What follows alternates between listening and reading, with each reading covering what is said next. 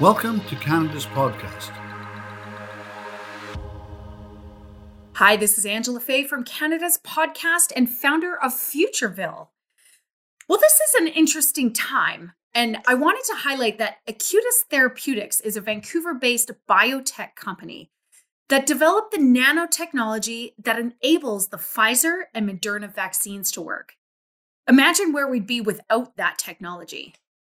Well, in a similar fashion, nanotechnology is, is, used in farming to ferry critical elements to the parts of plants that allow them to take their effect. Until recently, many farmers were using 30 year old technology when they applied pesticides. And today, farmers and farm operators are using precision chemistry to help with the delivery of chemicals and biological agents to boost efficiency in farms.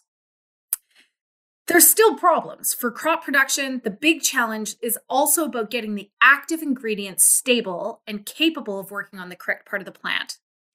This is the problem that Vive Crop is solving. So, getting more of what the plants need and helping farms become more efficient. Today, we're talking with Darren Anderson about the application of nanotech in agriculture. Welcome, Darren. Darren, you're the CEO of Vive Crop. Welcome to Canada's podcast. I am happy to be here. Thank you for having me. Well, and as a starting point, I mean, you know, what's your entrepreneurial journey? How did you get started in nanotechnology? It's funny that you asked that. So I remember talking to one of my mentors early on. This was probably after we'd started the company. We'd been going for four or five years. And uh, I remember saying to her, you know, I, I never really thought I would be an entrepreneur. And she said, What do you mean? I was convinced you'd be an entrepreneur the entire time. This was my PhD supervisor. Uh-huh. And, you know, I grew up in an entrepreneurial family. My mother was an entrepreneur. Um, and I definitely, growing up, I always started things. When I was in college, I started a group of scientists that were interested in, in building connections amongst the various science disciplines, so physicists with biologists and that type of thing. And when I finished my undergraduate degree, I started a, a tutoring business that was quite successful and really enjoyed that. Um, but I never thought I would be doing this for a career. And then I did my PhD at the University of Toronto, and we developed the technology that eventually came, turned into Vive Crop Protection and really convinced ourselves as we were going through uh, development of that technology that was something that had could have a real impact and uh, so we we decided to spin the company off and i remember at the time thinking well 95% of startups fail, but I'll get more experience doing this for a couple of years than I would be if I, you know, went and worked for a big pharma company for a couple of years. And Vive turns 15 next week. So wow. Um, it, it's amazing how time flies, but uh, but that was yeah, that was how it all got started. Well, and I had no idea it was 15 years old already. It, it feels like like it's brand new technology, and uh, and uh, you and I spent quite a bit of time when first meeting each other on the whole entire workflow. Which uh, we're not going to spend a lot of time on that today. But can you just give me a soundbite on what your technology means for farmers, and also ultimately for consumers? Sure. So um, farmers need pesticides in order to be able to produce food uh, effectively. Um, diseases, insects, weeds, they, they can be a huge yield robber. And one of the biggest challenges with pesticides is you want them to be able to be used very precisely. You want them to be able to be used at the right place, at the right time, with the right product, at the right rate, in order for them to be as effective as possible and for growers to be productive and for them to have um, uh, the most the the most efficient use and, and the best profile from a sustainability perspective. But the technologies that are being used to deliver these pesticides are really old. Um, nothing new has been under the sun in a long time. And so, what we've done is we've used nanotechnology, those same kinds of delivery technologies that, as you mentioned earlier, are used in the Pfizer and Moderna vaccines to help control how these pesticides work in order to help them be at the right place at the right time at the right rate. And what that does is it increases the yields that farmers get. It increases the quality of their their crops that they harvest. It decreases the water that they use, decreases the diesel fuel that they use. Um, so it ultimately it it improves the performance of the products, increase and increases the sustainability of the products at the same time.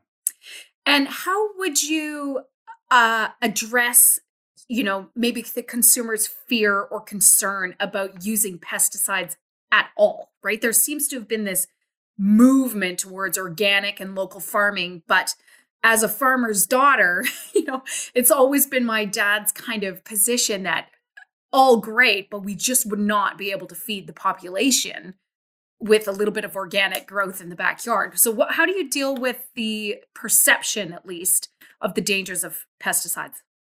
Yeah, so you're bang on. Uh, so the the conventional market today, depending on how you count it, is 95% or more of the world production of food.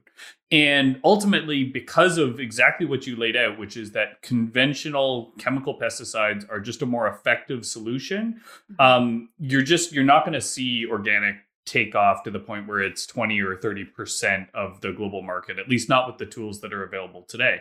But if you can improve the performance of those products that growers have been using for a long time and improve their sustainability profile, then you can make a really big difference to that very large part of the market that's really important to um, to do more with less in versus just focusing on the organic piece. Right. Um, now we we do develop products that that in the long run are going to unlock a lot of the potential for organic regenerative agriculture and that's actually a major focus of our business as well but i think it's really important that um, that we focus on the existing tools and and changing existing agricultural practices for the mm-hmm. better uh, versus just focusing on on that organic piece so that's a whole nother podcast, and I'm earmarking that we're going to do one in the future about this regenerative agriculture, you know, that pathway, but focusing on doing more with what we've got. Uh, what plants mm-hmm. are you are you do you have product for right now? So our products are used on a pretty broad cross section of crops, um, mostly large field crops. Um, our key crops are sugar beets, potato. So sugar beets are actually a crop probably most of your listeners don't know of, but they 50% of the sugar or so that we get in North America comes from sugar beets. Um, and it's also the the molasses that comes from sugar beets is also used to treat roadways and, and that type of thing. But sugar beets are a major crop. Potatoes, corn, soybeans, and alfalfa are, are our major crops today. Okay, I'm just gonna so sugar beets, potatoes, corn, corn. soybean, and alfalfa. So okay. And where are you working mostly at this point? Where have you launched and been most productive in the last 15 years? So we we sell into the U.S. Uh, primarily okay. in the Upper Midwest, so Minnesota, North Dakota, um, and and the major corn producing states. Um, okay. But um, we do expect to be launching our first products here in Canada within the next 12 months. That's very exciting. And what plants? So in Canada, we're going to be starting with potatoes. Sweet. So I was I'm totally envisioning Eastern Canada then with the McCain family and you know the the chips and everything that we've got. But uh, will will it be across the board across Canada? Yeah, so there are some significant potato markets out west as well, and we will be selling there. And we do plan to extend from potatoes into those other crops that I mentioned that we're currently selling into in the US. Um, it's just a question of building out our market a little bit at a time here. And we talked a little bit about building out, out that market, um, which I think is important, even just to understand how much behind the scenes of the infrastructure set up and the partnerships and the relationships that you've developed over time. Could you just give me an idea from manufacturing in your manufacturing plant to getting to the hands of the farmers? What what does that system look like? So it's funny because earlier when I mentioned that we turned 15, you were shocked. And this is one of the reasons why we're 15. Um, you know, when you're working in an industry like agriculture, there's a lot of things that you need to think about and you need to be able to address in order to really be commercially successful. Um, and that goes all the way from the research and development piece, so developing these mm-hmm. products, mm-hmm. which involves lab work and then field testing. You want to make sure that the products are going to work uh, as soon as they go onto the farm, because as a farmer's daughter, you know, you know, a farmer only gets one kick at the can every year, right? And maybe over the course of their lifetime, they're only going to get to run 30 or 40 experiments. So they want to make sure that the product's going to work right away. So there's a lot of research that goes into developing these products. Mm-hmm. Um, then once they've been developed, there's a lot of work that goes into uh, ensuring that they're going to be able to be used safely and having the regula- regulatory bodies in Canada and the US review that and, and assess whether or not they can be used safely. Um, and then once you've done that, then you get to the point where you're, you're now looking to sell products. And in our case, the way that we do that is we have our own secret sauce that that goes into these products that that makes them more effective and makes them more targeted and makes them more precise. And so we manufacture that here in um, in the Toronto area. We then ship that to a manufacturer that will basically combine it with the pesticide to make the, the new and improved, more targeted, more sustainable version. Then that's bottled, then it's sold through distribution to a co-op, and then a grower picks it up and then they'll they'll apply it on their farm. And again, you know, all of that needs to be seamless in order for uh, for for our growers to, to have a successful outcome.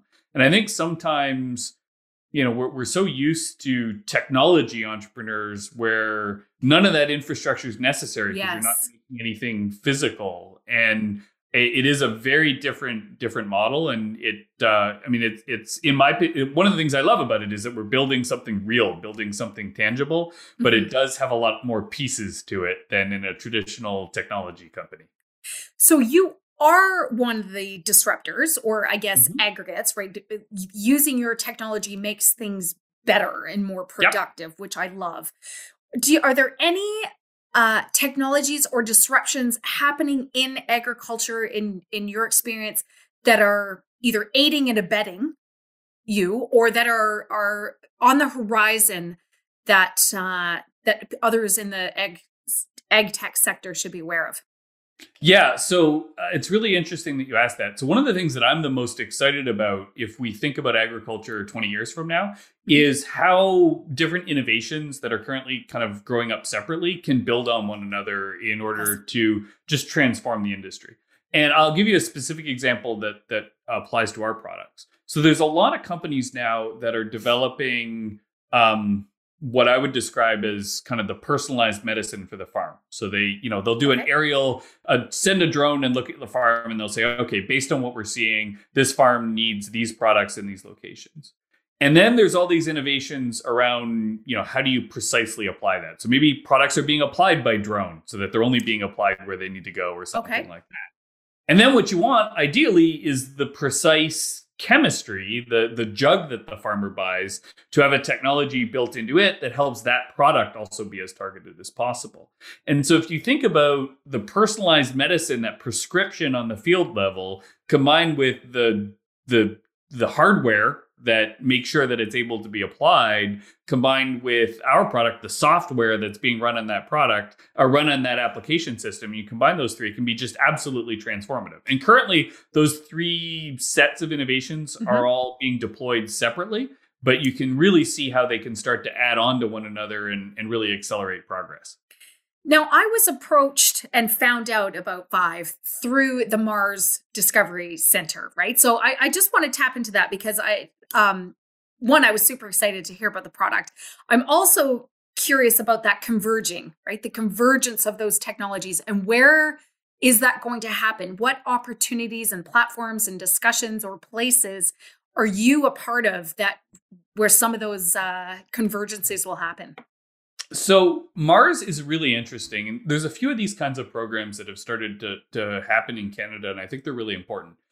If you think about growing a, a business, there's a ton of information out there about how you start a business, right? Like how do you get your first board? How do you get your seed funding? You know, how do you think about product market fit? But there's almost nothing available that really teaches you how to scale a business, right? Like how So do you true. get and, and and but those scale ups are going to be an incredibly important part of Canada's future economic success. That's where the jobs are. That's where the tax uh, uh, tax return like that's that's how we we uh, build a, a successful economy going forward. And so the the portion of Mars that we've been involved in is their momentum program, and that's really about providing mentorship and training tools to help companies scale. And, and there's another program that we've participated in that's very similar called the Lazaridis Scale Up Program.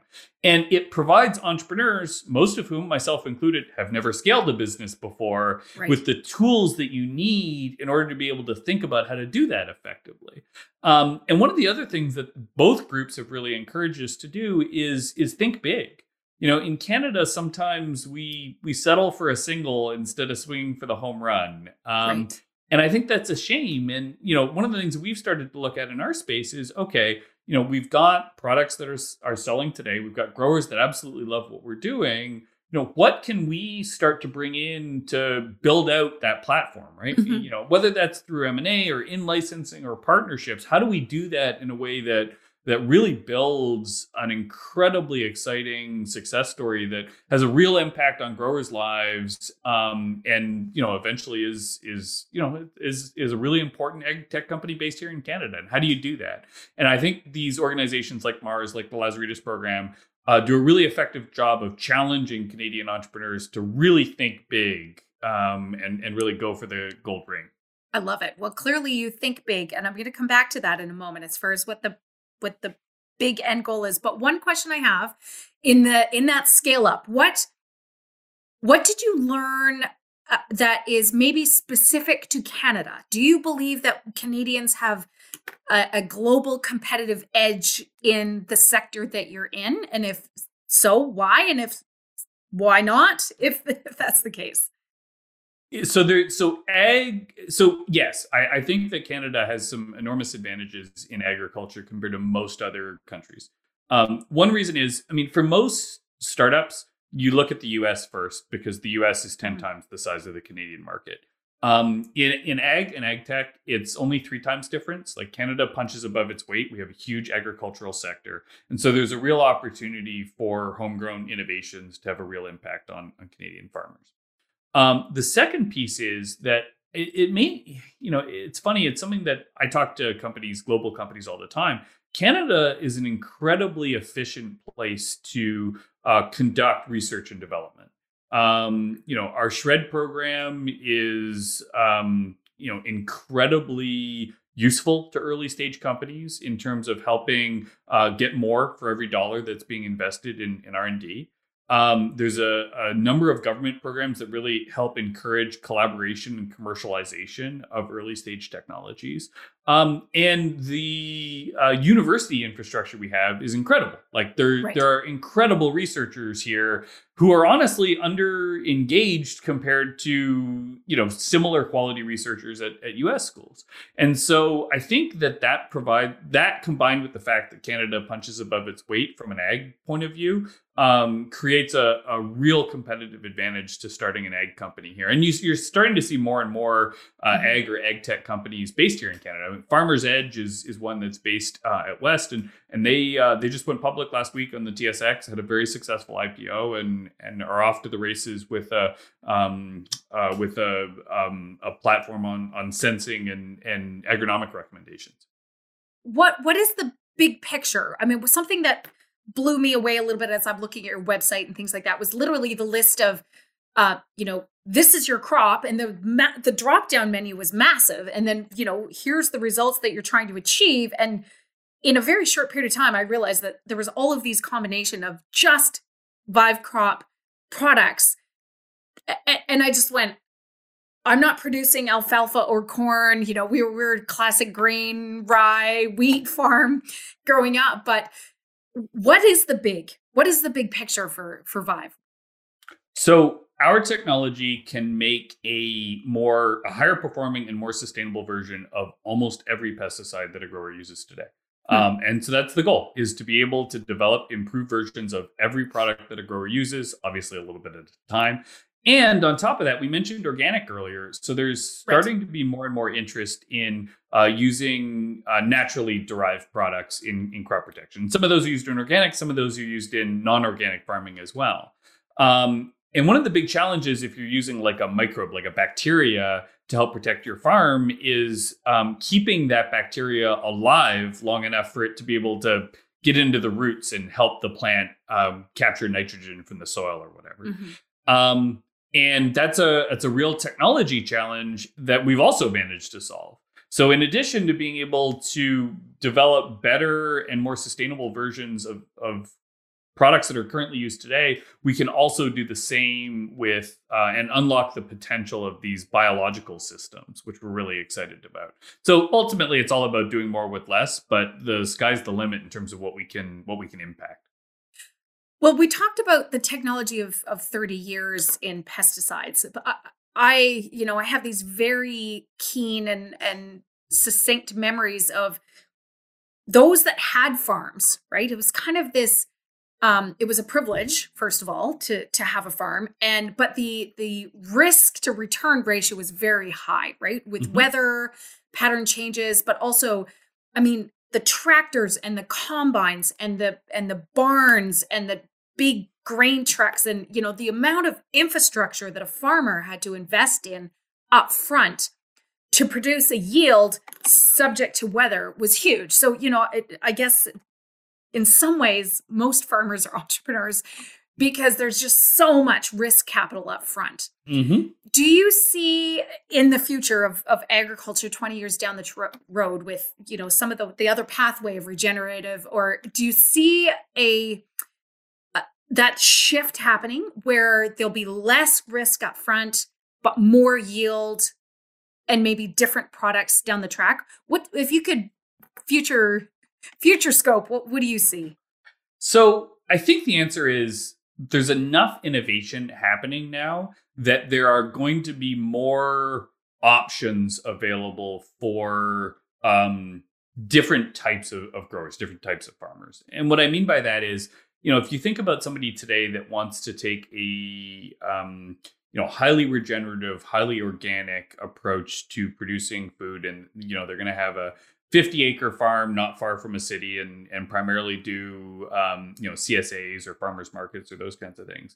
They have a very limited tool set that's available to right. them um, in order for them to be able to get the kinds of yields that they need. And so therefore they they have the same challenges that you're talking about where their profitability is right you know it's knife edge in a lot of cases mm-hmm. but with the amount of innovation that's going into um, ag and ag tech right now that grower in 20 years is going to have a lot more options available to them uh, they're going to have the kinds of options that we enable they're yes. going to have the options that um, new biologicals companies are coming out with new products that may be organic certified they're also going to have new options that are going to be available to them where they you know maybe they are using you know drones that you know go out and just spray a little part where they right. they notice that there's a disease there. And at the same time the large farms are also going to have more options available to them right? Where it's mm-hmm. more precise in terms of how they're how they're applying products and and the amount of inputs that they need. And you know there's companies that are developing biologicals that will help crops produce their own nitrogen so that you don't need to apply as much fertilizer and I do think that those tools are going to help with the profitability profile of some of those large farms. That having been said, you know, I do think that uh, farm consolidation is almost certainly going to continue right. because there are some real advantages. Some of these innovations do require some significant investment or are, are extremely capital intensive. And the farmers that are able to get to a scale where they can use those kinds of tools are going to have a competitive advantage and i i do think that's part of where the consolidation in this space has been coming from well and i'm totally imagining maybe planting a seed or hopefully it's already a seed in your mind but i'm imagining like a a uh, pilot project regenerative farm mm-hmm. sponsored by vive right mm-hmm. like it's and other partners where we go well this is a demo maybe more than a field, probably, you know, 50 acres and and this can be reproduced in different areas with a different crop, something like mm-hmm. that. I, I think that would be amazing. Yeah, and, and there's a there's a ton of things that, that growers are already doing where those kinds of demonstrations are, are pretty straightforward. I mean, you know, one of the things that I think a lot of the general public doesn't understand is how transformative no-till farming was. Um, and no-till farming, for, for your audience that doesn't know, is the idea that after you harvest, say, a crop of corn, you leave all the corn stalks on the on the field. Um, right. and, and, the reason that that's important is because then those corn stalks degrade, and so they provide um, food fertil- effectively free fertilizer or food to the soil, mm-hmm. but they also help cover the soil to prevent it from blowing away if there's um, you know, in the winter or if it's windy or from rain or that type of thing. And so it dramatically reduces erosion. And it's an incredibly important innovation that's developed in agriculture over the last 30 or 40 years that people just don't even know about. And right. it's a, you know, there are things like that. There are cover crop systems. There's so much um, incredible innovation happening in agriculture that um, has an impact on climate, has an impact on mm-hmm. sustainability, mm-hmm. has an impact on soil quality, has that regenerative characteristic um, that I, I actually, you know, going back to your point about, you know, that demo farm, I think, you know, for a lot of urban consumers, I think that's really fun to, to be able to go see. Um, and there's also, and I, I know I'm going off on a bit of a tangent, and this is a bit of a uh, soapbox for me. But there's also there's also a lot more innovation that's going on in in terms of being able to communicate to the consumer yes. how how products are being produced Yes, and, and what kind of practices are going into it. Because I mean, the organic certified organic is is the only label we have right now that tells you anything really in detail about the farming practices that are used. Mhm. But you know, you don't necessarily know, hey, is this being grown no-till, as I mentioned earlier, or Yes. you know are you using cover cropping systems and so with a lot of the uh, traceability innovations that are happening in this space which i haven't talked about at all that allows the consumer again not today but 10 20 years from now to be able to help influence those decisions that are made at the grower grower level and and effectively vote with their wallets Yes. um, and that can drive innovation as well Well, and I think that's really important. And I, I mean, I can add to that. One of my friends at, at the co-working space here in Nanaimo, he, he had the technology for the microchips. mm-hmm. And the idea was you place them on, you know, food and at any point in the story from farm to table, you know, you could you could kind of take your phone and and check this app and see where it is and meet the farmers and have the story and and say, hey, this is a Vive crop, right? This was not used with those pesticides. And all of that is right at the consumer's touch point. Mm-hmm. And that's just a microchip. And it was something like, I don't know, it was crazy. It was like 12 cents a microchip to be able to Mhm. capture all of that. Mm-hmm. Would I, as a consumer, pay 12 cents more to know where my food came from? Probably. And to the Yep. point now where it's like, okay, I will start to look for that in consumers and I will start to look for. Uh, and that's part of the fun for me is bringing awareness to these kind of technologies through a podcast is suddenly I want people to say, "Hey, I would like to know that my food is is you know Vive crop supported and without as many damaging products as what's been used over the last 30 years that caused horrible things."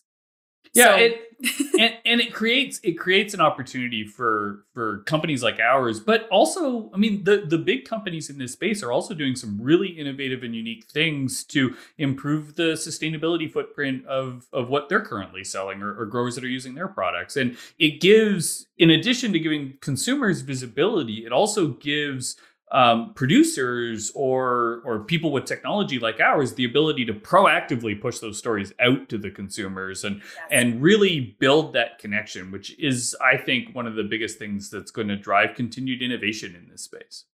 Well, and I, I and I only going to ask because I live on an island and I I'm an island innovation ambassador. So a lot of my clients are are island based, but you're primarily right now your product is for land based agriculture. Is that right? That's correct. The little bit of future in in water based. Is that, yeah? So so Yeah. there are some aquaculture applications Okay. uh, for for what we're doing. Um, I mean, effectively, you know, if you're looking to deliver, you know, whether it's bio, bio based or a conventional chemical based product, if you're Mm-hmm. looking to deliver uh, deliver them more effectively and and again, you know, right product, right place, right time, right rate. If you're looking to be able to optimize that with a technology that's being built into the product, that's where we fit in. And Right. you know, if you think about aquaculture, there are you know feeding applications. There are applications um, around pest control. It is a big problem um, in aquaculture that again I don't think most consumers are aware of. Um, there's all sorts of opportunities to um, provide um, effectively like vitamins and other kind of stimulants that help uh, um, help fish, or or you know if you're producing you know even if you're producing seaweed, there's applications there. So absolutely. Darren, talk to me just for a moment about red tape. hmm If we could wave a magic wand and eliminate some, what would be in your favor and what are what is a comfortable level of red tape particularly in Canada now or maybe in another country that you're looking at exporting in the future? So the biggest thing that I would say is um, it, it's funny. Um, so I'm on the board of CropLife America, and I think sometimes there's a perspective amongst consumers that um, uh, you know companies are are you know don't like the regulatory process or whatever. And in fact, it, it nothing can be further from the truth. It is incredibly important to us that consumers have faith in the regulatory process and know that they, when they're consuming produce that's being produced by our awesome Canadian farmers or our awesome U.S. farmers, that it's something that that they're going to be able to to consume safely. And it's incredibly important to me as a consumer and as you know somebody who's got a family. Like we, that's really really important.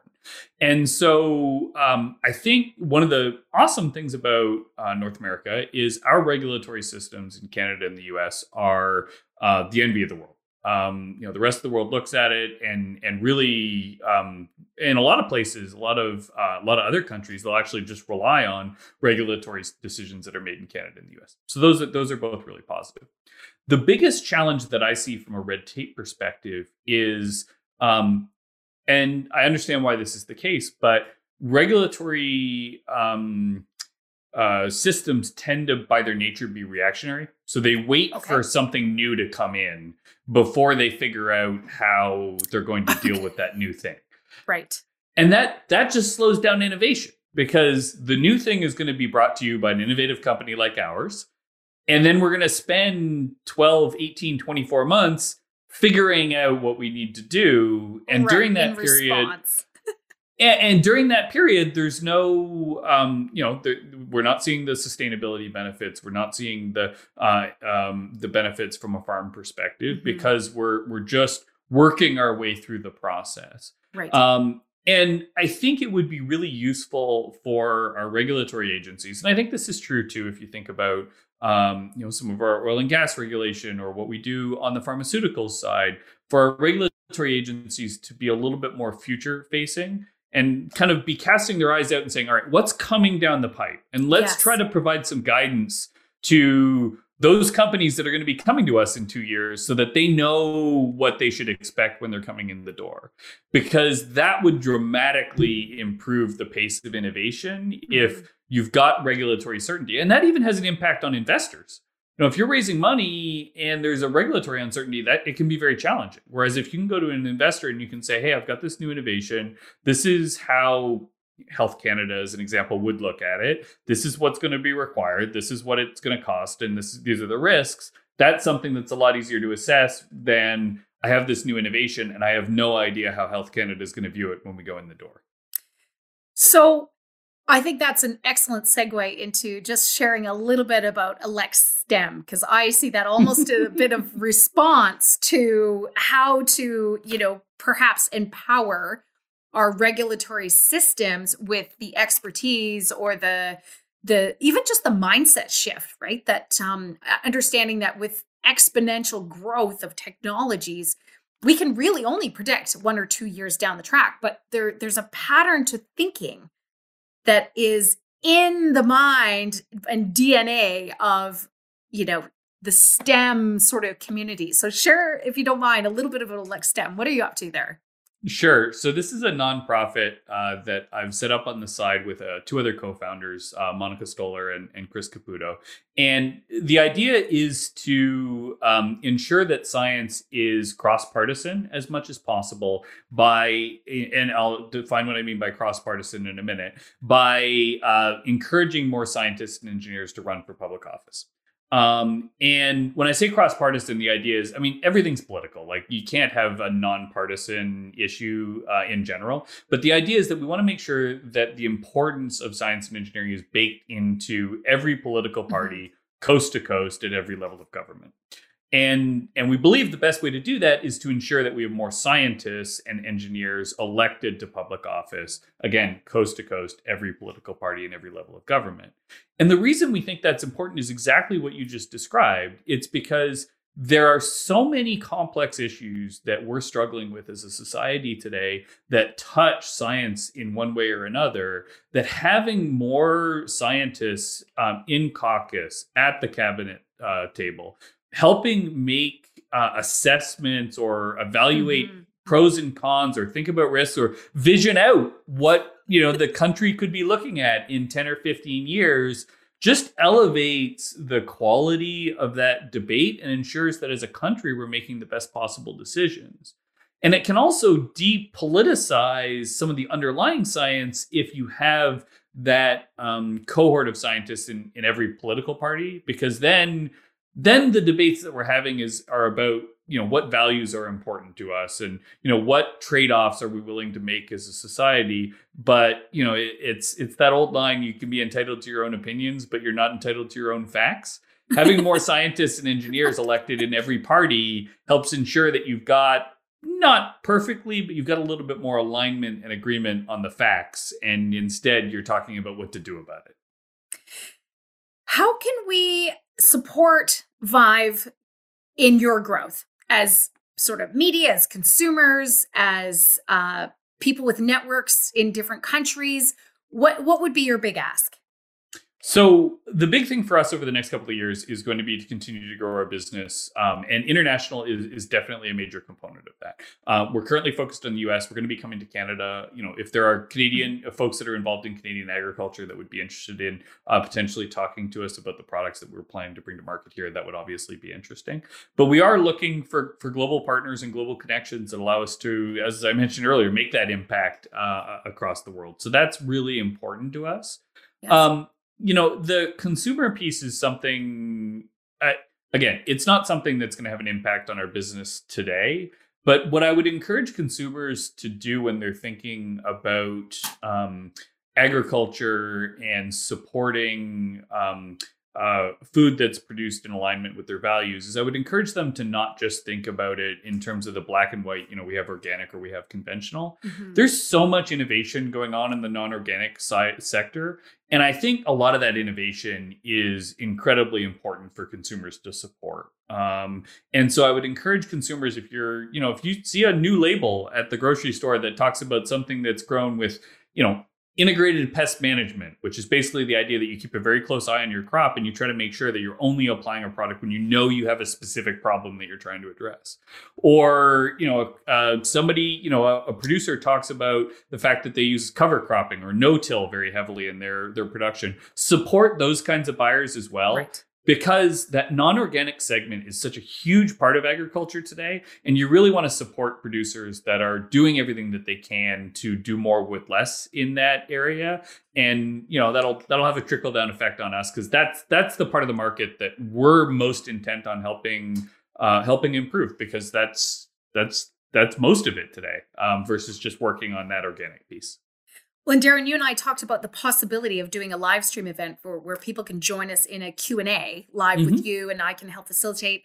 Uh, uh, like I, I just, uh, in our first introductory call, we talked so much about the pathway and how, you know, what's the market readiness for another um, country to take advantage of of your product as a Canadian you know, coming out of the Canadian system, having a perception and, and reality that it's safe and and uh, knowing that they want to create higher yield for maybe lo- more local sustainability in their crops. Mm-hmm. Those are the types of excitement, exciting things that I get excited about sharing mm-hmm. with other nations. So uh, we talked about the possibility of doing that in a, in a couple of months. Uh, beyond that, Darren, how can people get a hold of you, and what what's the best best way? Sure. So uh, the website for Vive is www.vivecrop.com. Pretty easy to find. We're also on most of the social media sites. Uh, in terms of personally, the best way to reach me is probably on Twitter. Uh, okay. I'm at, at, Darren J. Anderson uh, and, and, relatively active. And uh, Vive Crop is at Vive Crop, and Elect STEM, for anybody who's interested in that, is at Elect STEM. And STEM is S T E M, just the way it sounds. Perfect. So lots going on with you, Darren. It was such a pleasure to uh, to have met you, and I look forward to supporting the evolution of your growth over time. Absolutely. Thank you for having me.